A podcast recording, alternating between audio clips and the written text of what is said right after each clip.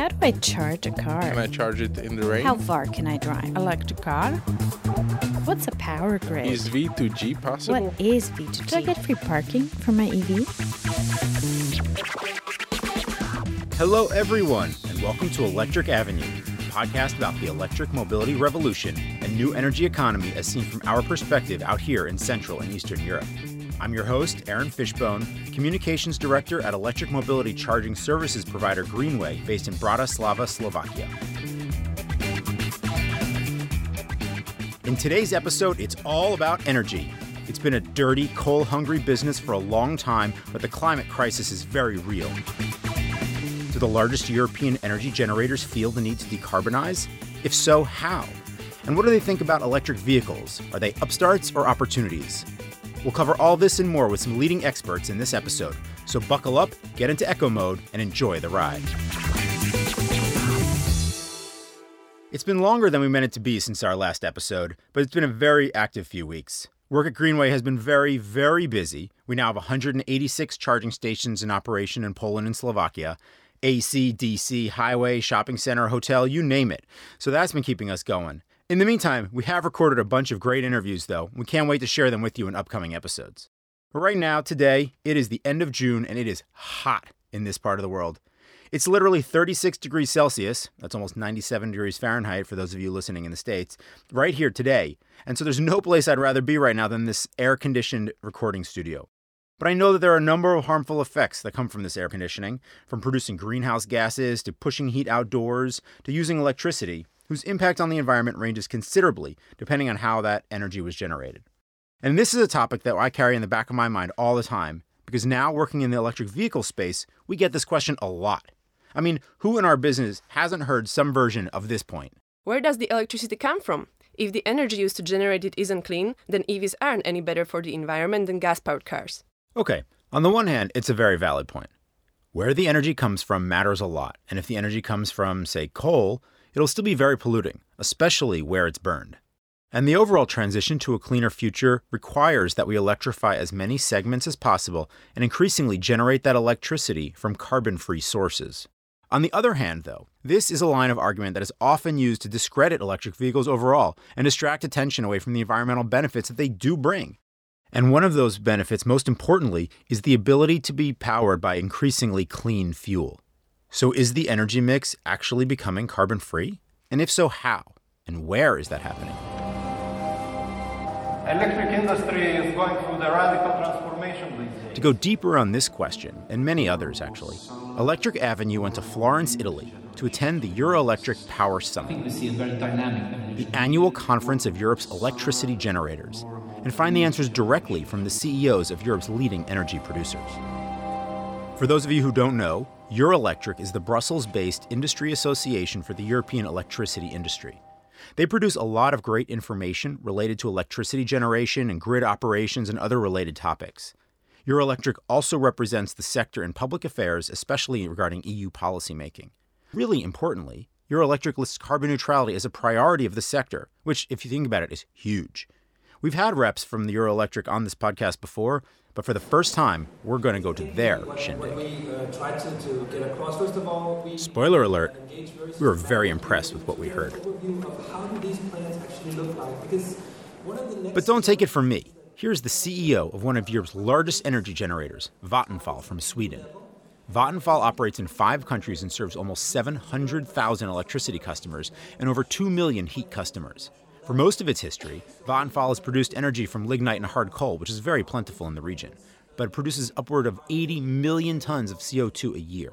But all that is changing, as you'll hear in a moment. Yeah, fossil free living. Fossil free living, sorry. yeah, true, true. Even No, better. no, it's just a way of expressing No, no, ourselves. that's important. Yeah, Vattenfall CEO Magnus Hall has also recently just become the new president of Eurelectric, making him one of the most influential men in energy in Europe today.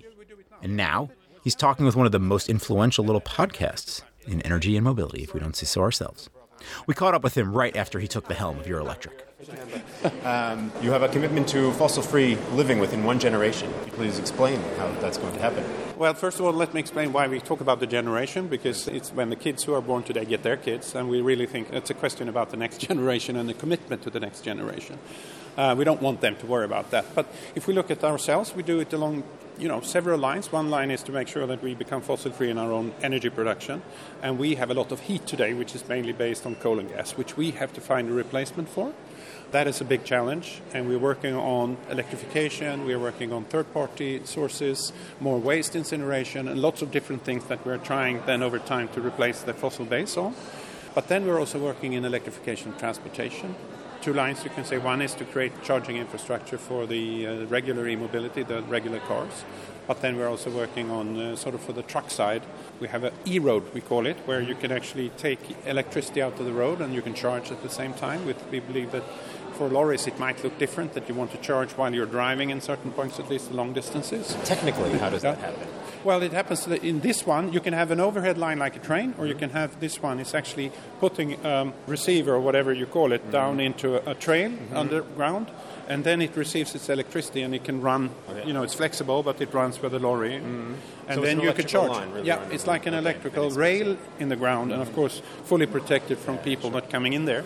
So that is one. And then, of course, we are working, doing a lot in industry because we um, traditionally, Vattenfall has uh, good cooperation with the industry, mainly in Sweden. And I can say also the reason why this has come up as a big thing for us is also that the Swedish energy system doesn't emit any CO2. But we still have a CO2 issue in Sweden. And then we looked into how can we participate in solving those issues, not in our own backyard, but delivering it to our customers. And there we have, for instance, uh, now we're preparing fossil-free steel together with a mining company and a steel company. I think is well known. We're looking at how we can reduce CO2 emissions from cement production. How we can reduce CO2. We can actually where you can use hydrogen, and all these are hydrogen-based technologies, where you can actually take uh, renewable material, turn it into traditional diesel fuel, and then you use a fossil-free hydrogen as one of the parts that you take into a refinery and crack it. So we think there, you know, for us do new business on that side. Those three areas: heating, transportation, and, and industry is a great complement to ourselves also solving our own problem. And we see immense business opportunities in this. So you're a very unique perspective in the sense of being an energy generator, but mm. also now, as you said, operating your own sort of electric vehicle charging infrastructure. yes. Let's Talk briefly a little more about Yeah, that yeah. side. How do you envision the whole electric vehicle business then, from your perspective? Well, I think it's much too early to say what it will actually look like and where we will earn our money. Uh, we think the business model is, you know, it might change over time because there are so many operators in there, and I think it's uh, sort of a new ground that we're breaking. Uh, what we're doing is trying to make an as open system as possible for charging. We're not engaging in fast charging, not very much. We have an agreement with McDonald's in the Netherlands where we are installing fast chargers because that's where you can really use it. You know, you take it, something to eat or something. But otherwise, we are uh, applying to offices, to official buildings, also to homes, and then you connect them to a system which we want to be an open system so that it could be roamed, that other you know operators can also take their business on them, but we then take a fee for the administration. That's how we see ourselves as a charge point. I don't know, call it operator. I'm not 100. Yeah, you can call it differently. But what is the end game of this? We know it's going to happen. We know it's also going to be connection to our customers, of course. On the retail side, we want to make that connection. It's a little bit now a trial and error and see to where it really goes. But we are continuing to invest because we do believe that around the corner, this is a business where we want to be part of uh, as it looks. And my last question is about you know you have all of these electric vehicles, whether it's just in Sweden or whether it's Yeah. European wide or even worldwide, which are now going to have batteries in. them. Yes. A lot of the capacity of these batteries is 70 under- kilowatt hours, something like that. Yeah, well, and underutilized. Yes, for most absolutely. people most days, and so Yeah. there's this very, very large amount of distributed Absolutely. energy storage. Yeah. Uh, is that an opportunity? Is it a problem? No, it- no, I think it's a huge opportunity. I think uh, you know that's probably one of the charging or batteries that you have on scale because people really pay for them for another purpose than storage purpose as such. I think they can become a real interesting issue in balancing the system, helping you, you know, and we can use that. We can become an aggregator of lots of different batteries. You can sell that service to the market, and you will offer an opportunity for your customers then to be participating in that. The issue is that we have to get uh, car manufacturers on board because they, they, how do you, you know, actually wear and tear on the battery if you do this? Uh, you have to make standards about how you communicate and that you can take it off. We are working on this vehicle to grid thing as well, of course. But we see it as a natural development, and you can see also when you talk to some of the car makers that they suddenly realize, oops, yeah, you know, we're we're really becoming part of the energy system, not only delivering a service of the car and transportation. We're really doing something else, and there you also see other, you know, companies making new, looking into this from new angles than before. So let's see where it goes, but uh, I think it's a very good development that we see ahead of us. Thank you very much. That was Magnus Hall speaking to me in Florence at the Conference of European Electricity Producers. There were some staggering statements made in that interview, if you think about it, not the least of which was that a leading energy CEO was talking openly about the need to go fossil free, which frankly is not something you would have heard a few years ago, and it represents a sea change in the industry, and a very positive one. And also talking openly about getting into the electrical vehicle business. So, I mean, one thing that's so fascinating about electric vehicles in this space is that they seem to be bringing together a number of otherwise distinct industries automotive, energy, I mean, both generation and infrastructure, and digital companies. Each of these industries is distinct, but they are finding themselves overlapping and working together more and more, especially as it comes to electric vehicles. So, we've just heard an energy CEO talking about electric vehicles. Now, let's go find an electric vehicle world CEO to hear his take. I have just the right person in mind, too. Let's see if we can find him here. Today, we're going to be sharing our perspective from Florence, Italy, and I'm here with co host Peter Badik at Eurelectric Summit. Hi, Peter. Hi, Aaron. Hi. So, we've been in panels, roundtables, and other discussions all day long. What are you thinking after today? For us, it's a kind of a special conference because it's not dedicated only to electric vehicles, but rather talk about much broader topic, which is the uh, electricity and electricity generation, and how the electricity to our vehicles will be generated and distributed.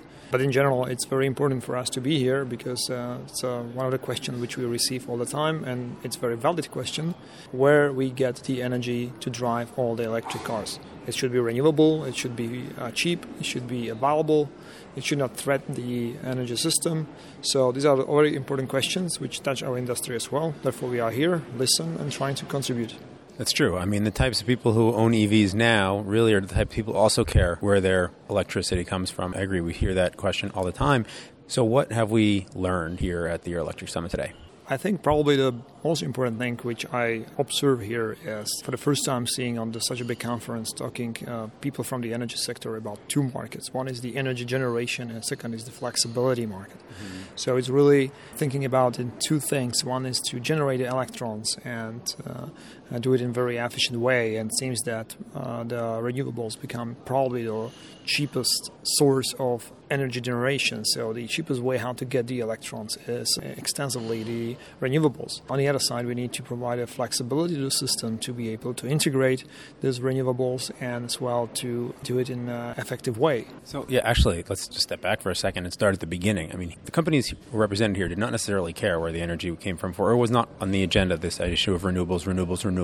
And the morning started off with one of the loudest declarations from multiple speakers, the heads of some of the largest utilities in Europe, talking about we will deliver on fossil fuel free energy by 2035, 2040, 2050. It was a powerful statement at the opening Yes, it is, and I think it's driven by two things. One is the regulation and just their responsibility to make the world cleaner, and we, I think, everybody understands now much more what the climate change means and how important it is to fight against it.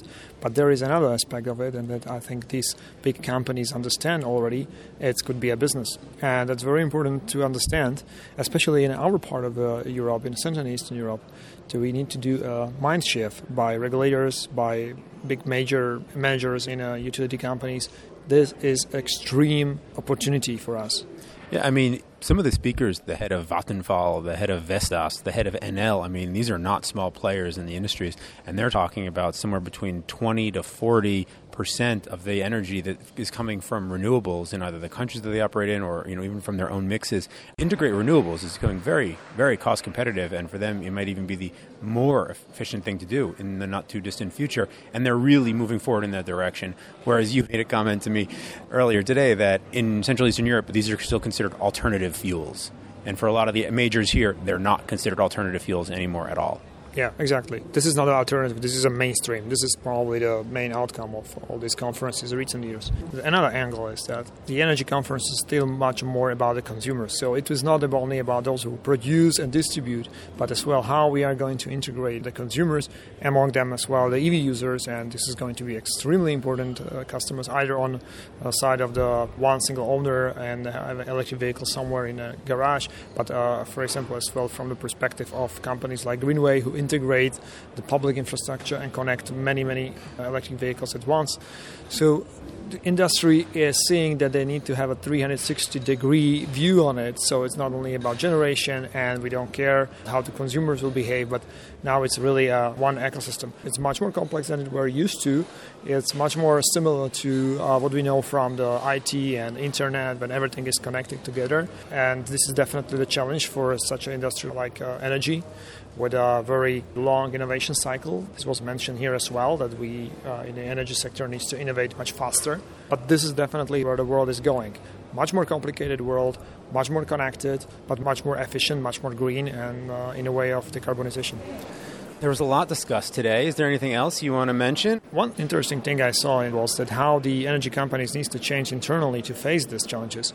And uh, uh, interesting comparison was uh, how they need to behave differently on different uh, stages of S curve of development of the product, because they are running the very Traditional. traditional traditional products which And they may- have legacy infrastructure that they have exactly, to work with. which needs to we need to do very efficiently to try- try to find uh, cost savings. On the other side, they need to face all these new challenges, which require uh, investment into the innovations, uh, which require, for example, investment in something which is not paying back immediately. It's much more risky, and And it might be is- still experimental. They might not know the results. Exactly. It actually required quite a lot of internal change in these organizations, which were not used to to do these things, uh, but they have to now. So I just can believe that as well the companies acting in Central and Eastern Europe, where we are present, will see this and will adopt the approach because we cannot fall behind just because the things which we said. The, this is a trend. This is a way how to make the energy system more efficient, cheaper at the end for the customers. And we know how complicated it would be if the Central and Eastern Europe, for example, end up with a higher cost of the energy, with how it could impact our industry, our competitiveness. So we believe that the energy companies in Central and Eastern Europe will be able to follow this change. I'm just not happy seeing that there are not so many of them here on this conference. ČEZ is here from Czech Republic, some of the MOL group from Hungary, and the uh, the Polish Electric Association is here. Yeah, but not really the, the majors from the industry. And you can you see that there is a head of the Enel, there are heads of the Vattenfall. Really important people being here on this conference, understanding the change. Well, fortunately, you're here. I'm here. you can be humble about your, your role in, in, We'll- in making we'll that pass- change in Slovakia. We will pass the message at least. Yeah, yeah. um, I mean, I guess this also touches on another one of the major points that was made, which is the importance of interconnections, cross border grid connections, and cross border energy markets, which could mean that the changes that are being made in Scandinavia, Italy, other places in Europe we're talking about today could also seep into Central and Eastern Europe. Yeah, definitely it will. Uh, I think interconnection is a big topic. I don't know about it so much. Uh, at least what I understand, there is a strong push from the European Commission and from the Europe in general to harmonize this market and uh, to, for example, the customers in Holland to buy uh, flexibility services in France or in Portugal, and so therefore the local players needs to be competitive. Back to that S curve just quickly, because then there was a whole discussion about also attracting talent to work in these sectors, and suddenly these you know traditional energy utilities are trying to compete with the savviest tech companies with all the beanbag chairs and foosball tables for this IT talent, which is just incredibly scarce. Yes, it is. And is a change of, I think, mentality and even company culture, which is uh, equally important to make a really effective change. So it's not only about how we look on the cables and how we do the hard work, but uh, how we as well change the mentality and innovation in a company. If you look on the innovation cycle, how long it takes companies to innovate, and there was one interesting question regarding the amount of money which goes to innovations and new products, and comparing that, for example, in energy sector, it's a 1%, but in a car industry, is up 5% from revenues every year. And I think the answer is exactly in the speed of the innovation cycle, because if the energy sector was used to innovation cycle of 25 years, 25 years multiplied by 1% from revenues, have 25%. But uh, they need to spend the same 25%, but in a much shorter period of time. And this requires a change. Yeah, no, very much. I mean, the head of Enel X, you know, when he was speaking during his panel, he even said they basically created Enel X because they needed to create a separate entity to be innovative and different so that that innovation was not crushed by the parent company, Enel, which, you know, is funny. It's exactly the innovator's dilemma in that classic book. Yes, it is. All right, the 2019 Eurelectric Power Summit. Signing off. Goodbye. So, this is where the energy world is going much more connected, much lower carbon, and much more complex. It also means many more opportunities across previously distinct industries. We weren't the only ones who saw a big role for electric vehicles in the future electricity system. Actually, it was very revealing how many panels they had about electric vehicles, bundled services, and consumer centrism. Truly, the days of the utility generating electricity from whatever source it wants and selling it to nameless consumers who just accept it as is are over. There are now many, many more players in the energy ecosystem who need to be taken into account, and utilities will soon be selling services, not just kilowatts. Everyone at the Power Summit seemed to agree that electric vehicles, charging infrastructure, and the distributed energy storage capacity that they represent have a very large role to play in this new energy ecosystem, even though that role is still to be defined. That's our show for today. On the next Electric Avenue, we'll talk to another Electric Vehicle World CEO who we met at Florence, Pasquale Romano, CEO of ChargePoint, the largest electric vehicle infrastructure company in the world. So you won't want to miss that. If you like this episode, share it with a friend. The energy transition is going to take all of us educating our friends and families to what's going on. I mean, one of my friends just got a new job and now he has to drive to work, so I sent him a link to this show to share it for his commute. It's that simple. We're on all the podcast platforms Stitcher, iTunes, SoundCloud, Spotify, you name it. So you can find us wherever you find your podcast. You can also check out some of our previous episodes, which feature debates on the connection between electric vehicles and the energy system. From distribution tariffs, which is the prices that companies pay to connect to the grid and reserve power, to the role that charging infrastructure plays in serving as a bridge between batteries in the electric vehicles and the grid itself. There's a lot of great content there for you on this topic. I want to thank our production team of producers Katerina Urban-Richterova and Oksana Ferentzova, and our marketer, Julia Birchakova, who just made her podcast cameo in today's episode, in fact. And last but not least, thanks to you all out there for listening. Enjoy the summer, and make sure to tune in to Electric Avenue again in two weeks' time for the ChargePoint interview. Until then, this is Aaron Fishbein wishing you many happy and safe electric kilometers on your summer EV road trips.